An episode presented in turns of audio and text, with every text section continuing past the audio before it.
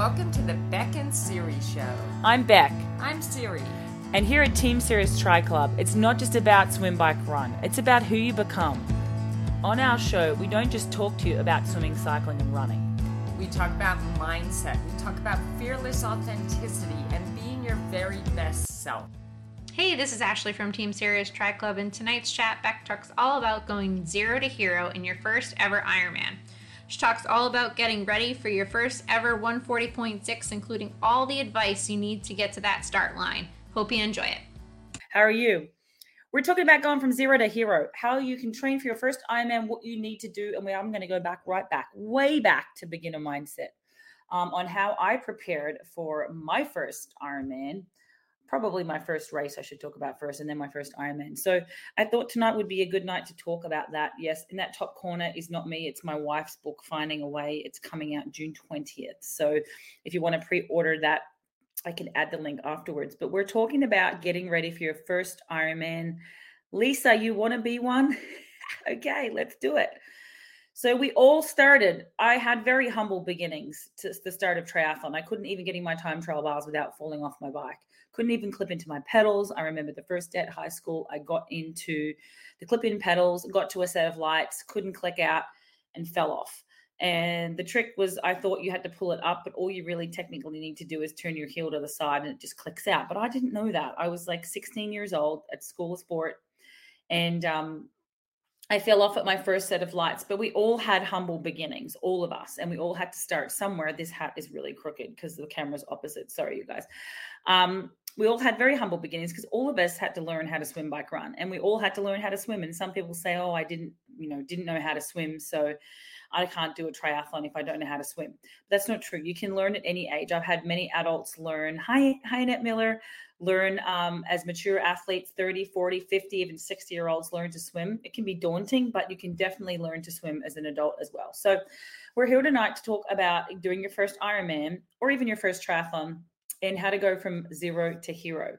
And I think anyone who finishes a triathlon or even starts a triathlon is my hero because doing an Ironman is it's a it's a crazy sport, probably the most testing endurance event in the entire world. And it takes a lot of time, a lot of dedication, a lot of courage, a lot of guts, and a lot of commitment, um, and a lot of selfishness as well. So I know you athletes out there that have triathletes that are husbands or wives and uh, it's a selfish sport, put it that way. And you have to have a lot of support by your family members. So, sorry, my hat's crooked. I have to keep changing it because the camera's back to front. It's very confusing here. Um, hi, everybody on Instagram. Hi, Adele. Hi, Rizwankati. Oh, sorry, I said your name wrong. Hi, Christy. So, if you're on here, you guys, put your questions up. I'm going to put them along the bottom. But as I said, we're starting from very humble beginnings. We all started somewhere, and a lot of us didn't know how to swim. I learned to swim as a kid, but I wasn't an amazing swimmer. And if you're thinking about signing up for your first triathlon or your first Ironman, I'm here to help. So we all have to start somewhere. I think, hi, Karen Peterson, how are you? Uh, I think the biggest thing is, firstly, I think finding a group of like minded people that are going to help you achieve your goal.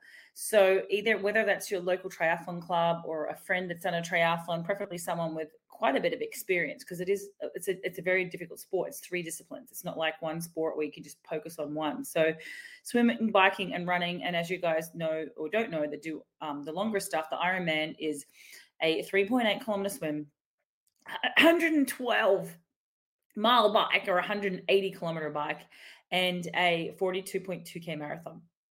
I have to sip on my tea. I almost choke saying that because I can't believe I did that.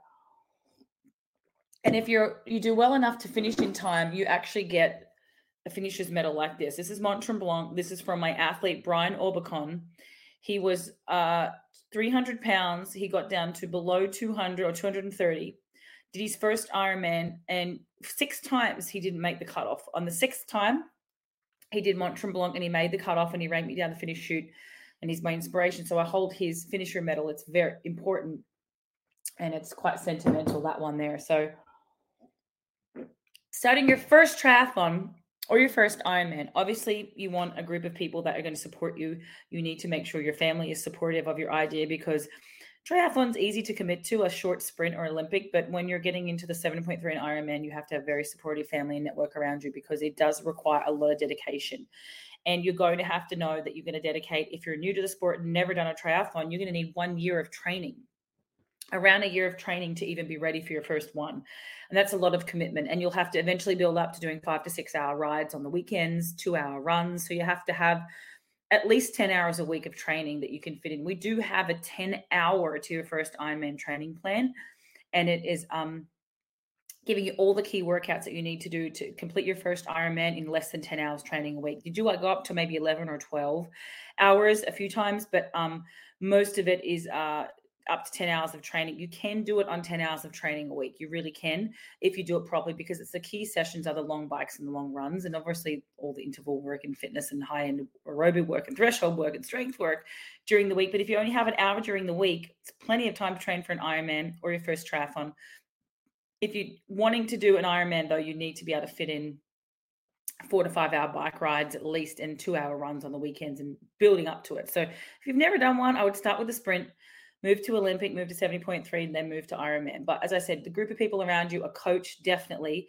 If you don't have a tri squad or tri group, you definitely need a coach. If you're not a swimmer, I would definitely recommend getting swim lessons. It's very hard to teach virtually, really, really hard. But even if you jump into a like university club or a school swim programs are good because they're younger kids and they um, some, some some adults even need to learn to just breathe. So sometimes it's good to jump in with a school program where they're young kids under 15 or under 13 even you can jump in there or in a lane on your own. But I think getting a one on one tri coach that can see you in person if you can't swim um, to teach you how to swim. And open water swimming is very different to pool swimming because we have to sight, we have to deal with waves, we have to deal with hundreds of people around us. So teaching the um, long gliding, a slow uh, swim stroke does not work for triathlon for open water swimming. So be mindful that your swim coach also is familiar with open water and the, the change in stroke there. So, as you'll know, Michael Phelps series talked about this before. He talked about swimming with uh, open water swimmers that were nowhere near as fast as him in the pool.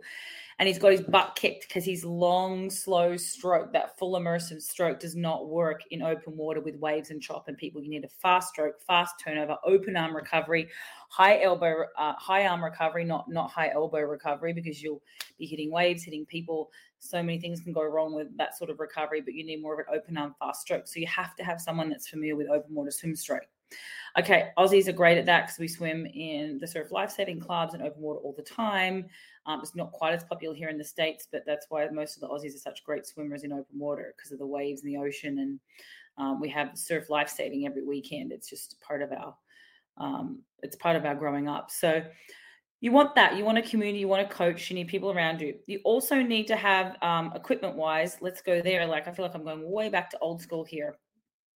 And we have Megan Newman on here. Here we go. Add a question, or she's adding a comment here. Megan says, "My friend is doing the first sprint try this weekend with me, and said next up an Ironman. Wow, I don't know if I'd go from a sprint triathlon to an Ironman, but if they get through it and do an Olympic, then a seventy point three. I always recommend taking the stepping stones. So go from uh, sprint, then go to um, oops, sorry, you guys. Sprint, Olympic, 70.3, then Ironman. That would be the steps that I would take. Um, some people go right into Ironman, but if you're going to do that, you guys need like I would say the shortest period of time I've had to coach someone is about uh, 12 weeks, and he did it, and he did it in actually under 12 hours. Bill Carmody, he's a Tony Robbins person actually. So Bill, if you're out there, you're my hero he went from zero to hero. He was taekwondo background, no endurance background, although that's, that's some form of endurance, but really no background in swim, bike, run. And within 12 weeks, did his first Ironman in under 12 hours. So that's impressive. It can be done.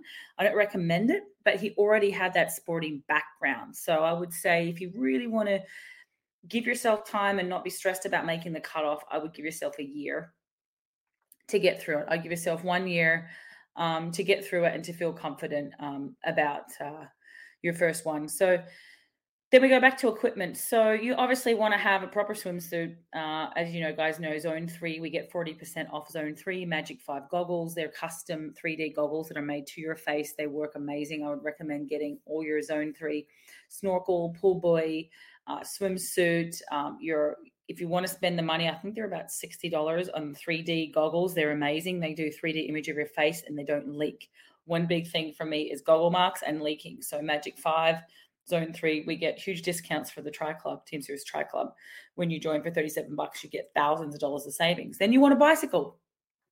Now, I would say if you're going straight into Ironman, I would not waste my money buying a mountain bike or a road bike. I would seriously buy a tri bike straight away.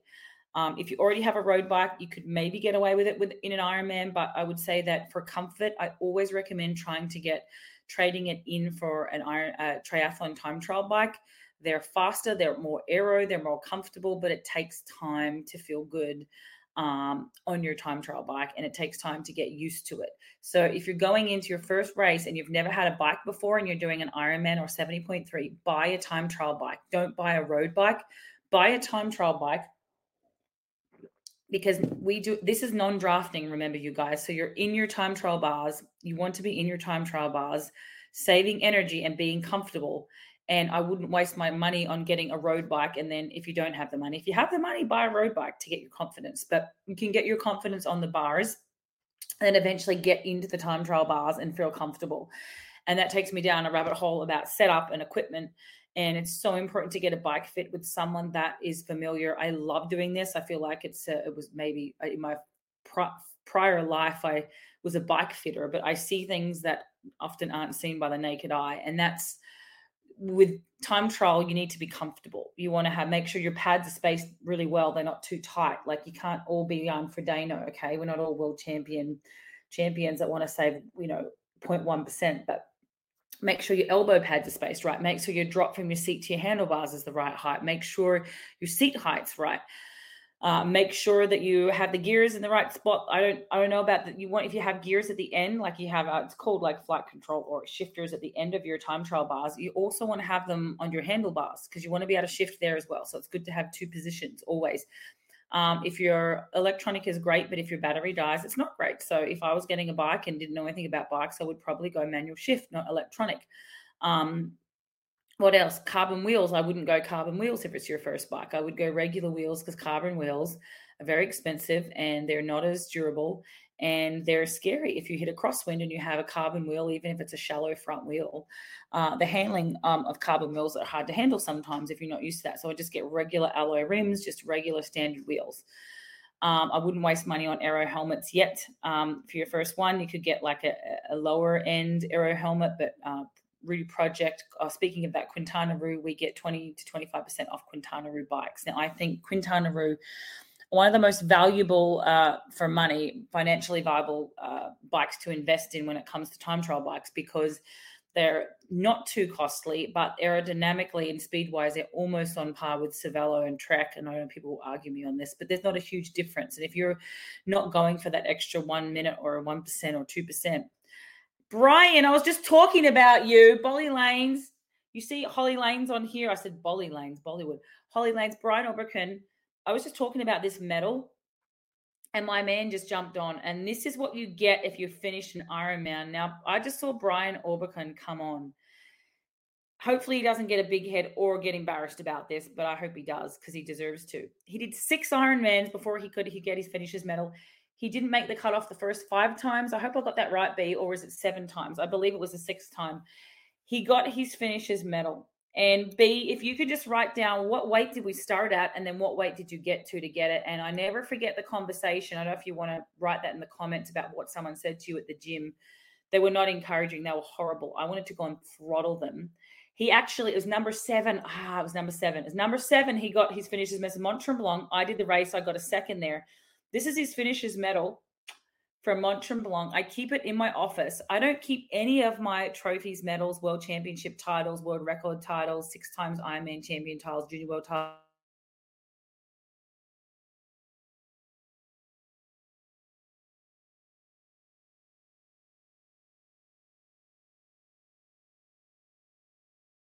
weird, but I'll keep going. This is sitting in my room started at two, 389 and got down to 279 pounds. Oh my God. Just so proud. I'm just going to sit here and wear this because I feel like it's really good energy. And B, we're going to get back to this. We need to get back to this. So I'm wearing my, my finisher's medal, like proud. Um, so we're talking B about getting into your first Ironman. If you have any tips, Brian, um, you did six of them before you made the cutoff, and you never gave up. I never never forget you sitting in Ironman Boulder, the hardest course. I was so angry when he chose that race. It's the hardest race you could choose. It's all on hard bike path, 100 degrees in summer in August, so hard. The course is hilly. And he just missed the cutoff. And we I'd run most of the marathon with him and he just missed it. And he sat in there and he was kind of saying he was done, but he wasn't done because he then he went and did this. So um bike, you want the right bike. Quintana Roo, we, we get 25, 20 to 25% off. You want to get a time trial bike if you're starting your first one. I wouldn't waste money on a road bike unless you have all the money in the world. You could go to road, but you want to get used to your time trial bike because that's what you want to race ride in a non-drafting race. Okay, if you're just doing Olympic and sprint, then a road bike's fine, but it's always faster. It's way faster. People talk about the difference between road and time trial. Huge difference. I would say if you have a road setup with the same effort, and if you're talking FTP, if you're talking power numbers, just say, for example, your average is 200 watts um, on a road bike. You then transfer the 200 watts to a time trial bike. And I can guarantee you over 40K with the right setup and the same put the same effort if we're talking numbers here but we talk of perceived effort we don't do numbers even though i'm exercise science background you be pushing the same watts and going probably at least at least a mile faster maybe even two miles faster Okay, so it's going to be at least five minutes quicker on a time trial bike. That's just how it is. So over five hours, that's 30 minutes at least. Okay, so I mean, we're not always talking about going fast, but you want to be comfortable and you want to have conserved energy so you can run the marathon. So get the time trial bike, invest in it, totally worth it. Just do it. If you need a Quintana Roo, let me know. We'll get you in the club. We'll get you a discount. We also get Bont Cycling. We also get Rudy Project helmets and glasses, 40 over 40% off those. So you definitely need a helmet. You definitely need some glasses to protect your eyes. I have to rid gyms from not wearing sunglasses. Don't make that mistake. We have visors too if you want one, but um, and you want a good a good uh, training kit. I saw my athlete wearing a skivvy, which is like a turtleneck under his cycling gear. I'm like, what are you doing? It wasn't even cycling gear; it was a t-shirt. So get the nice lycra that is thin and breathes and get that because it's the best to wear. You don't want non aerodynamic clothing. So invest in a really cheap cycling kit if you can. You also want to work on a race suit. We have a company that works with us that does amazing stuff. So you want to get all your equipment. You want run shoes that are suited to you as a runner, go into a run store and work with them on a suitable run shoe. You have to have good running shoes. I recommend, honestly, for newbies, Hoka. If you're a more mature athlete or a heavier athlete, Hoka for sure is a great way to start if you're not a runner. If you're a runner, you might ride like a lighter shoe like the Boston Adidas that I wear, but you can't go wrong with Hoka. H O K A. We don't get a discount with them, but I do recommend them for for everyone. Swim stuff, as I said, um, Zone Three make all the stuff you need for swimming, and we get a huge discount there if you want that. Again, you can just join and we'll, we'll give you that discount. But Zone Three is good. It's also Roka. There's so many companies now. You do want a wetsuit. Um, you want a wetsuit that's not too tight because people that um, aren't swimmers find them really uh, restrictive. But make sure you invest in a wetsuit as well as a, a tri kit, two piece or one piece. Two piece is easier, I think, and it's uh, less fussy and it's easier to go to the bathroom. So I always try to recommend a two piece for most people. And it's slightly faster in a one piece, but micro fast. So for your first one, I recommend a two piece for sure. Okay, um, Brian saying big guy, heavy, pronator, gotta go Hoka. Yep, I agree, mate. I agree. Any other tips, B? Let us know. We want to hear this. This is awesome. It was so awesome to have Brian on when I'm wearing his medal. I just was talking about him. Your ears must have been burning, mate. Like we're very close. So I think he just knew I was talking about him. Um, Okay, and then of course you want to have a local swim pool. You would I would recommend a bike trainer, which is like called a wind trainer in Australia. It's a turbo trainer that you set your bike up on. Hence why the carbon wheels are not a great idea. Um, because putting carbon wheels on a bike trainer, if you have to put your back wheel in or even your front, it's not good for race wheels. I always recommend having separate wheels if you want to go down that rabbit hole, separate wheels for for racing and training always at least get new tires if you're going to use um, not use carbon wheels. I don't recommend carbon wheels with with bike trainers um, unless you can take the wheel out, which a lot of the smart trainers now you just take the wheel off and you just put the uh, into the back of the trainer, which is perfect. But you also don't want to sweat on your um, cockpit and handlebars and into your wheel because the sweat, also the salt, is not good for your bike. So make sure you have towels get a trainer. There's a lot of really good turbo trainers out there. If anybody has ideas on good trainers, I don't love smart trainers, especially for newbies. I think they're fine for pros and top age groupers wanting to really look at power numbers. I think um, it's an absolute waste of money getting power on your bike because, firstly, most of the time you don't know how to use it, you don't know what it means, you don't understand it. And I think like, you know, absolute power means nothing. It's always power to weight. So it's always your power number divided by your weight in kilos is what's per kilo. So I just don't recommend having power on your bike. I think it's a complete waste of money for newbies. Doesn't mean anything. You know when you're getting faster and fitter because you feel it. You don't need the power numbers to tell you. And as you lose weight, your power numbers are going to go down, but your power to weight can go up. Because remember, it's all based on power to weight. I think that power meters for newbies is a complete waste of time. I think um, uh, smart trainers are a complete waste of time for a newbie. I would literally go back to old school. If you agree, let me know. CycleOps, exactly. I think that is a great choice. Um, anything that's a mag trainer. I don't really love the ones that have the um, it's like a wire cord which gives you the pressure and you change the little um, lever to make the pressure harder i don't like that i like the one that you do up at the back and it just it has constant pressure and you just do it pretty firm and then you can use your gears. Um, i'd rather do that. I think they're the best option. They're under 300 bucks. You're going to start you're going to pay over 500 for a smart trainer if not more. Some of them are 1500 even 2000 okay so that's equipment. The other good thing about being on a trainer is you can do specific workouts for the bike without having to worry about traffic or the road or being in danger. A lot of my athletes do all their workouts on the trainer, and then we try to get them out on the road for their long rides for safety, but also because stopping and starting all the time with traffic lights, it's impossible. Um, you can still do big gear work on the trainer. You don't need to have hills to do big gear work. And a lot of you who live in, say, flat areas like Florida, for example, you can't do hills because there isn't any, right? There's the bridge and that's it. So you would use a trainer. Um, and as we said, CycleOps is good. If you can find a link to that, that'd be awesome, Melinda. I'd love you to put that up there.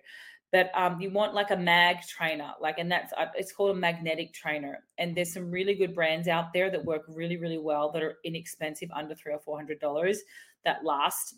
Don't get the one, as I said, with the little lever because sometimes they can snap. You just want the one that turns the pressure up at the back you'll need a skewer. So they come with special skewers because a lot of the wheels now, the skewers are the wrong shape, but the trainers will come with a skewer and you just need to take the skewer in and out. You don't need to touch your wheel at all. You just take the skewer out and replace the skewer. That's it. Get a little brick or a block for your front wheel. Boom.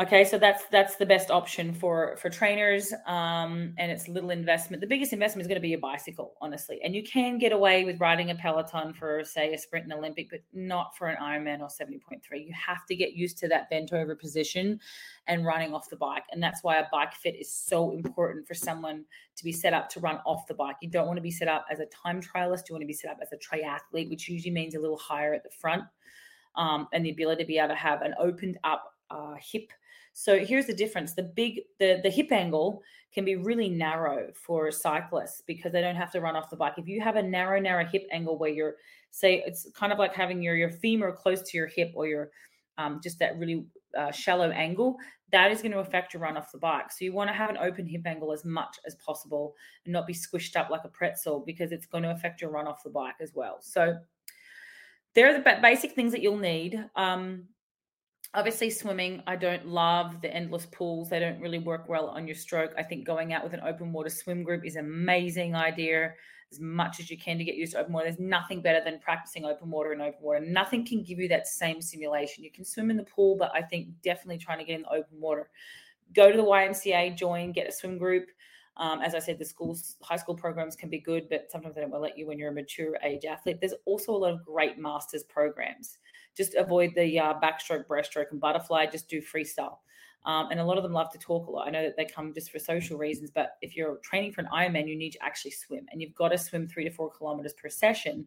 Build up to that at least three times a week to get used to swimming 3.8 kilometers in race. I have my athletes complain about doing a 4K swim set. I'm like, you're swimming 3.8 kilometers in the race. It's different to the run. I don't expect you to run a marathon before a race because it's so taxing on the body. I never recommend that. It's ridiculous, but you can get five or six hour rides, seven hour rides. You don't have to do 180k, but or 112 miles, but get as close as you can to that. Swimming, there's no excuse for not doing a 4k swim set if you're doing an Ironman. And again, marathon is different.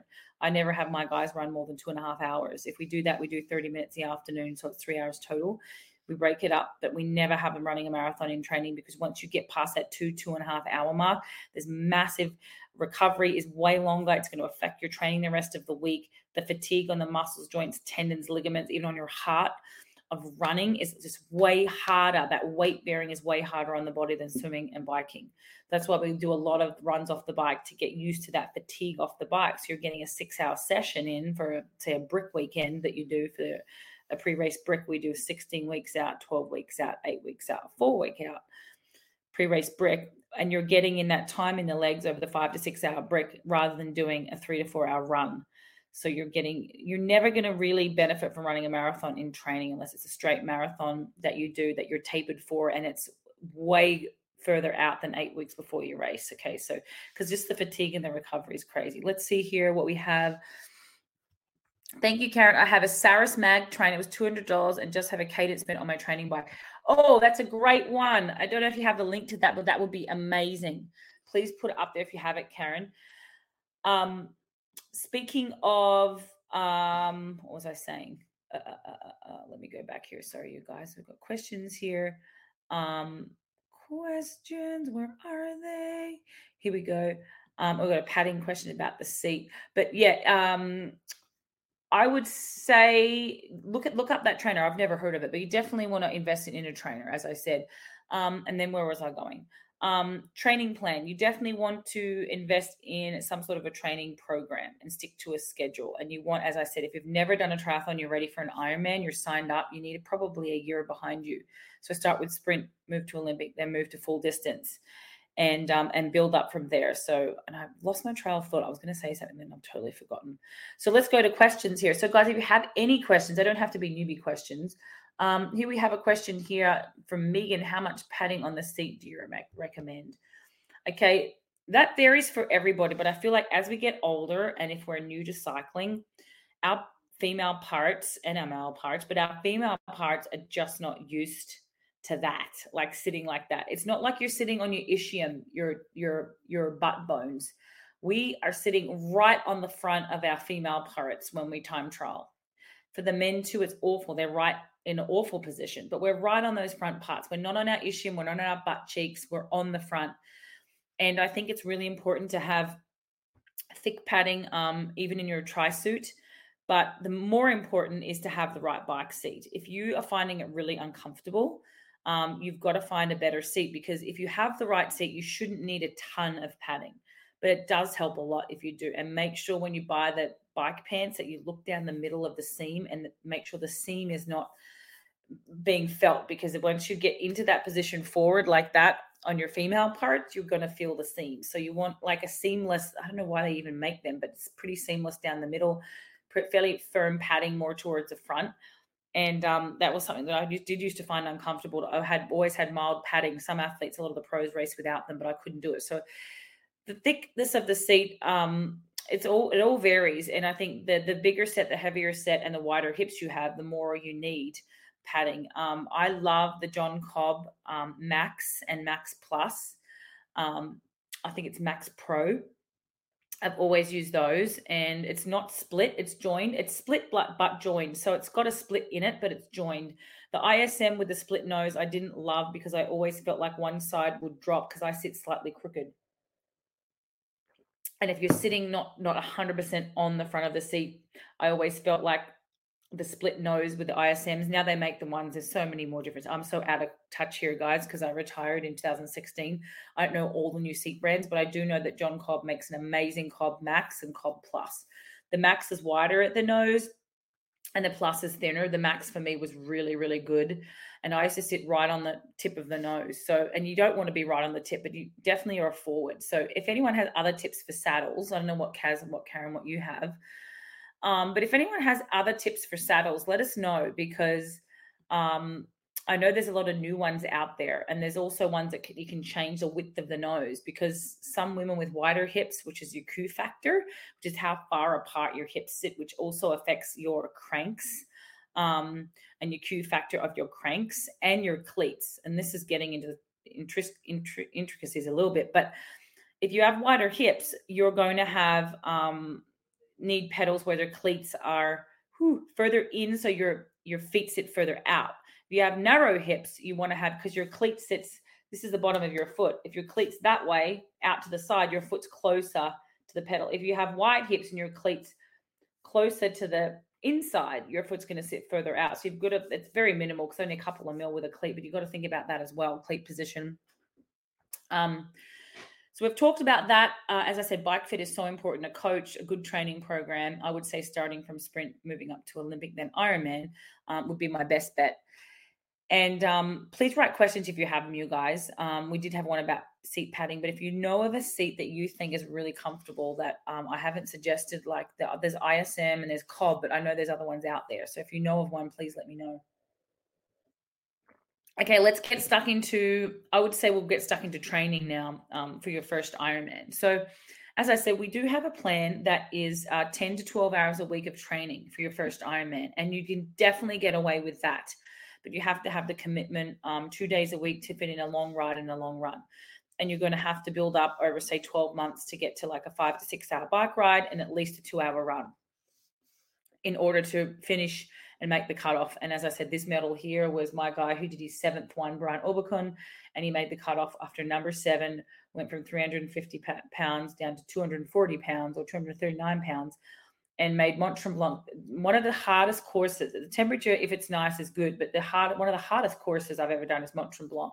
Hawaii is not a hard course, really. It's really not a hard course. I don't feel like it's a hard course, but it is so hard because it's so hot. The heat is what got me every time. And Siri jokes and says it's in my head, but it's not in my head. um, it's hot. It is like 110 and 90% humidity sometimes, and I just I could not handle that heat. My temperature regulation in that heat is horrible. It was horrible even as an Aussie. Um, after blacking out twice, I had trouble thermoregulating. But I think that Mont Tremblant is one of the hardest courses I've ever done. And um, Hawaii is hard because it's just so damn hot. The course itself, I didn't find too hard, but it's the actual the heat. Um, okay, any other questions, you guys? Let me see. Kerry Lou, how are you? Oh, Carrie, we're gonna get we're gonna get your breathing set, and then I think you should do your first Ironman for sure. It's a different kettle of fish there. As Siri and I talk about this all the time, you can get away with doing Olympic distance training for a seventy point three and do okay and finish and make the cutoff. But you can't really get away with doing Olympic distance training like under ten hours a week or eight hours a week and do an Ironman. I mean, you could, but it's going to really hurt. It's going to be, it's going to, you're going to suffer a lot because you just don't have that time in your legs. My favorite athlete was, well, I don't have favorites, but one of my amazing athletes who got his seventh go, made the cutoff, is obviously Brian. I had another guy who was a Taekwondo guy that I just talked about. We had 12 weeks for him to finish an Ironman. He'd never done triathlon, couldn't even swim, and he did it in under 12 hours. So this is just amazing. um, absolutely amazing. So if you have questions, you guys put them up now and we're going to go into talking about training. So, as I said, um, you want to be able to eventually build up to the five, six hour bike rides and two hour runs. If you if you're first starting, I recommend sprint then Olympic. But if you're going straight to an Ironman, um, I would still recommend that if you say have less than 12 months, um, you want to still be able to fit in 10 hours of up to 10 hours of training a week. So you could do an hour a day swim, bike, run. We usually would do say three swims two to three runs and two to three bikes. And I, most of my guys can only fit in one session a day. So we might swim Tuesday, Thursdays, bike Monday, Wednesdays, um, and then run um, on those other days, um, Friday and Sunday, or we might run Tuesday, just Tuesday, Saturday, Sunday. Saturday is the brick and then bikes say uh, Monday, Wednesday, but then you've got to still fit the swims in. So it's it can be really hard. Sometimes you can only do two swims, two bikes, and two runs, and that's okay um, if you're only doing two a days. And um, it changes each week usually, but you have to be able to get build up to doing 4K worth of swimming. You know, at least get hopefully get up to 100 miles on the bike, and hopefully get up to at least two hours nonstop running, even if you're shuffling. Um, and then you'll be almost ready. Some of the key workouts um, I would say will be brick sessions, bike runs, um, and open water swims are left out way too often. I think it's really important to get in the open water and practice open water swimming. It's very different stroke, more open arm, faster stroke, and um, practice sighting in the open water is so so so important. So joining a masters group is really good. Hi Aria, how are you? Let us know if you have questions. Um, so it's so important just to have a proper training plan. And as I said, I recommend sprint first, doing so start off with a one kilometer swim a couple of times a week. You might do a 30 to 40 minutes worth of running, build up your run base, building up to an hour of running over several months. Get on the bike. If you've got a trainer, get a bike trainer if you don't, because if you live in a condensed area, suburban area, you don't want to be riding on the road. A trainer is great. Peloton is okay to use at the start, but you really need to get a time trial bike. If you're going to, as I said, if you're going to invest in a bike, don't waste your money on a road bike or a mountain bike unless you have the money to waste. You want to go straight to a time trial bike if you're doing 70.3 or Ironman. And I do recommend, of course, starting off with a shorter distance before you do Ironman. But if you don't want to do that, just build up slowly. Um, and we we eventually uh, we, would do say a, a start of season plan, which would be about eight hours, as I said, do like a kilometer to one and a half kilometers of swimming, thirty to forty minutes running twice a week, an hour riding, and slowly build up to two hours on the bike, and then an hour, hour fifteen running, and over several months, three to four months, will eventually get you up to two to three k of swimming. probably not quite there yet, but after about three months, up to two k, maybe three kilometers of swimming um, two hours plus of biking and uh, hopefully over an hour of running over that three to four months. And it can take time and depends on your goals. But I definitely recommend a year's worth of conditioning before you sign up for an Ironman. But as I said, I've had a guy do it in 12 weeks from nothing. So it's definitely, definitely possible. Okay, so what do we have any questions on here? I see some comments. Might do my first Ironman next year. Karen says, um, I have ISM Pro with the split.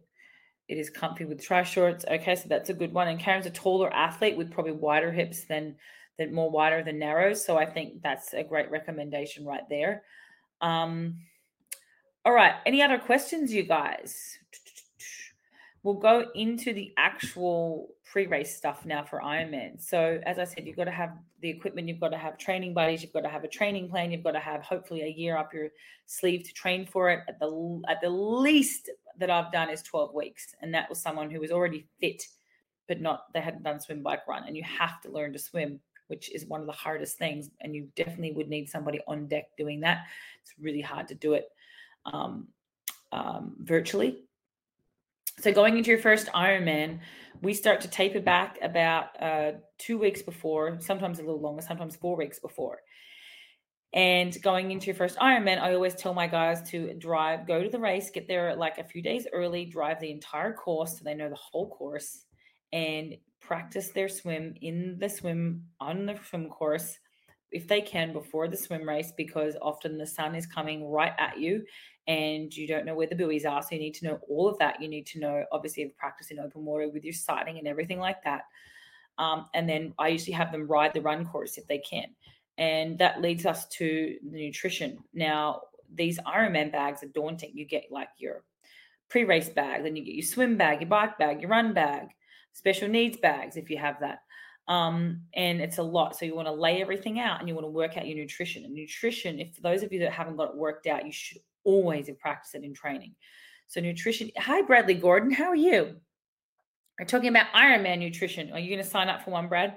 Um, so Ironman nutrition is so important, and I think a lot of people, all their training is undone um, if they don't have the nutrition right. So if you've done the training and you've done the work uh, and you're really ready to go, the big thing that can let you down is obviously your mindset and your mind, but it's, and your belief, which hopefully that doesn't affect you. But it's nutrition is everything, and the basic, basic, general. And you see if you look at Liz Blatchford's Instagram, she went over this um, with carbohydrate intake and old school. Tim Don does the same. I know a lot of the top pros that work on this calculation, not calories, they work on carbs and it is a gram to a gram and a half of carbohydrate per kilo of body weight per hour. I took in one and a half grams of carbohydrate per kilo of body weight per hour on the bike. It's very hard to do it. Obviously, you can't do it swimming, and people forget they get out of the swim. It's an hour swim, and they forget to take in their hour worth of carbs. So out of the swim, you'll see in Kona all these guys drinking these NVITs, these forget what it's called, but it's this uh, baby food because it's like straight away 60 grams of carbs straight into their bodies. And the guys usually weigh 60 to 70 kilos. I was 60 kilos, or not that light, maybe 70 kilos. I was 60 kilos. So I would have 60, uh, 90 grams of carbohydrate per hour on the bike, which times five hours, 450 grams of carbs is what I would carry on the bike and have it That's one and a half grams of carbs per kilo body per hour. I just heard Liz Blatchford was having two grams, and a lot of people now are practicing taking in two grams of carbohydrate per kilo of body weight per hour, which would be 120 grams, which is four gels, if not more, per hour. But you have to remember with water, you have to drink the gels with fluid because for you to digest it, if you don't drink it with fluid and you're constantly drinking electrolyte with your gels, which is purely concentrated carbs, it's so concentrated that can cause massive stomach issues. So they also recommend um, it's 10 mils, although Mikki Williden recommends 20. I say 10, but uh, let's go in between. So let's say 15. Um, but let's keep it simple. Let's keep the math simple. 10 grams, 10 mils of water per every 10 gram of carbohydrate. So this gets confusing, but if you're having I'll keep it simple 60 kilos is 60 grams at least an hour minimum. I was having 90. So I was having 30 grams every 20 minutes with 300 mils of water. Okay, so it's 10 mils every 10 grams. So for every 30 gram gel, I was having 300 mils of water, okay, to digest it with it, and then waiting 15, 20 minutes before anything else got into my system, straight into my glycogen stores. That's a really good way to do it. Um, and you've got to practice in training. So if you're not used to taking that in, you have to practice it in training. So I would say if you're 80 kilos, you want at least 80 grams per hour. On the bike, you can definitely get away with more. And the idea behind having more on the bikes, so the 1.5, even up to two grams, but I would be a little lenient to have two unless you're trained for it. Um, the leaner you are and the, the higher mu- leaner muscle mass you are, the usually the more carbs you're you're burning, the more you can burn. So if you're not really, really lean and high muscle mass, then it may not be as necessary. But 1.5 grams, get it in on the bike because take it straight out of the swim, get your get your hours worth of carbs in it from the swim. So for me, 60 grams in straight out of the swim with water, 600 mils. I didn't quite have 60, I used to have about 30, and then 30 a few minutes later, like 10 minutes onto the bike. And then I'd have my watch set for every 20 minutes, and I'd have 30 grams every 20 minutes. So I was having 90 grams an hour with 300 mils of water every 30 grams. So then I was topped up for the run. So I basically had that 0.5 grams over five hours. I would have like an extra, say, 120 grams going into the run, which even if I didn't eat would probably last me almost two hours. And that's when I would start to bonk because I would have trouble eating on the run. But you have to keep the runners for topping up. You got to have it on the bike, straight out of the swim. Have it on the bike. Your tummy's less easier to get the uh, the the movement, easier to get the food in. It's way easier on your GI system to get the carbs in on the bike and just top up for the run. So you, even if you can just get one gel in an hour, so just 20 grams, if you're topped up from the bike, you don't have to worry as much. And just I always grab water and electrolyte every single aid station. Don't go without. So I see some people on here Cafe, Bulow, Bradley Gordon, Isra, WW25. How are you? Um, if you have questions, you guys, please put them up. We're talking about going from zero to hero if your first Ironman. I was saying, firstly, find a group of people that do it or have done it or experienced. Find a swim coach. If you're not a swimmer, you need a swim coach, preferably open water. Go and practice open water with a group. Um, join a tribe, join a club, join Team Sirius Tri Club, get all your gear sorted. As I said, we have amazing discounts with um, Quintana Roo, F2C Nutrition, um, also Rudy Project, Zone 3, uh, Magic 5 goggles, which is the 3D imagery. Um, and yeah, the bicycles, Quintana Roo and Rudy Project. That's Quintana Roo is amazing because you'll save so much money and bikes are expensive. So as I said, you need all the equipment and then obviously you need a training plan and a coach and preferably someone that's quite experienced. Um, I have about 30 years, so I feel like that's pretty good. Um, but finding someone that has that experience over the Ironman distance, and I hear my athletes sometimes say, "Well, so and so did an Ironman like three years ago, and he told me." I say, "Whoa, whoa, whoa, whoa, whoa! He did one Ironman three years ago, and you're listening to him for advice when I've done 60 Ironmans over 30 years." Let's just listen to one person and not worry about the white noise. And Siri says the same to her athletes because there's always different opinions with power numbers and functional threshold power and watts and smart trainers and all these metrics. And we really harp on going by rate of perceived effort or exertion and cadence. That's what I forgot to talk about. The big thing for the bike, not worrying about smart trainers or power, is cadence or RPM, revolutions per minute. So it's how many times one pedal goes round per minute cadence for Ironman and 70.3, we always recommend 78 to 84. That's the sweet spot. If you're at 90, you're probably spinning too high. If you're lower at 70, you've got too big a gear and you're probably the speed's not translating with the, with the big gear. You're doing more of a strength effort rather than building up a little bit to say 80 cadence where you it's more flow because you're grinding a little too much if you're down at 70 rpm so 78 to 84 is the sweet spot that we've found for every athlete and you have to condition yourself. If you're at 90 rpm that's what non-drafting athletes do.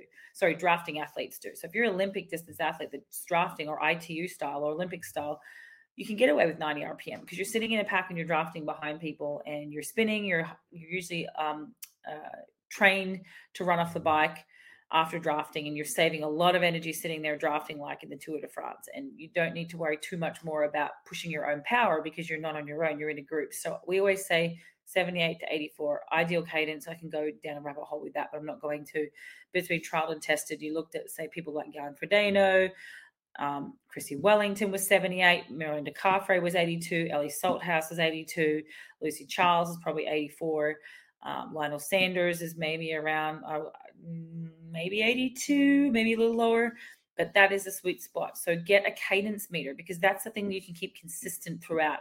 Even on undulating courses, obviously on big hill climbs, it's going to change, but it's so much more important than power because focusing on power is so limiting. So definitely get a cadence meter, especially if you're coached by someone in Team Sirius Tri Club. You need a cadence meter. That's what you focus on for the bike. So I just wanted to get that in there. All right. So, any other questions, you guys? I don't see. Oh, I see a comment on here. Oh, good. Thank you, Carla Thompson. Carla Thompson is saying, um, what do you recommend for athletes who train in a cooler climate than they will race in? How can we practice our nutrition? Uh, great, great question.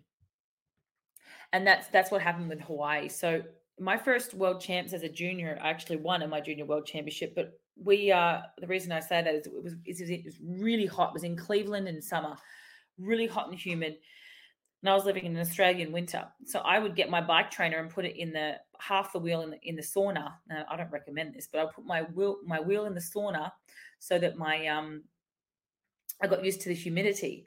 Um, there's ways to do it. So the best way I would say would be to train indoors and train getting your nutrition in indoors. Um, you can have a fan, but you might want to put the room up to a close as close to the temperature as you can to your race. So even if you have to have a heater, we did that in the gym um, in winter, getting ready for hot races in Australia. I was in, living in American winter. Um, we would put the heater on and bring it up to what we could close to um, the temperature that was in Australia.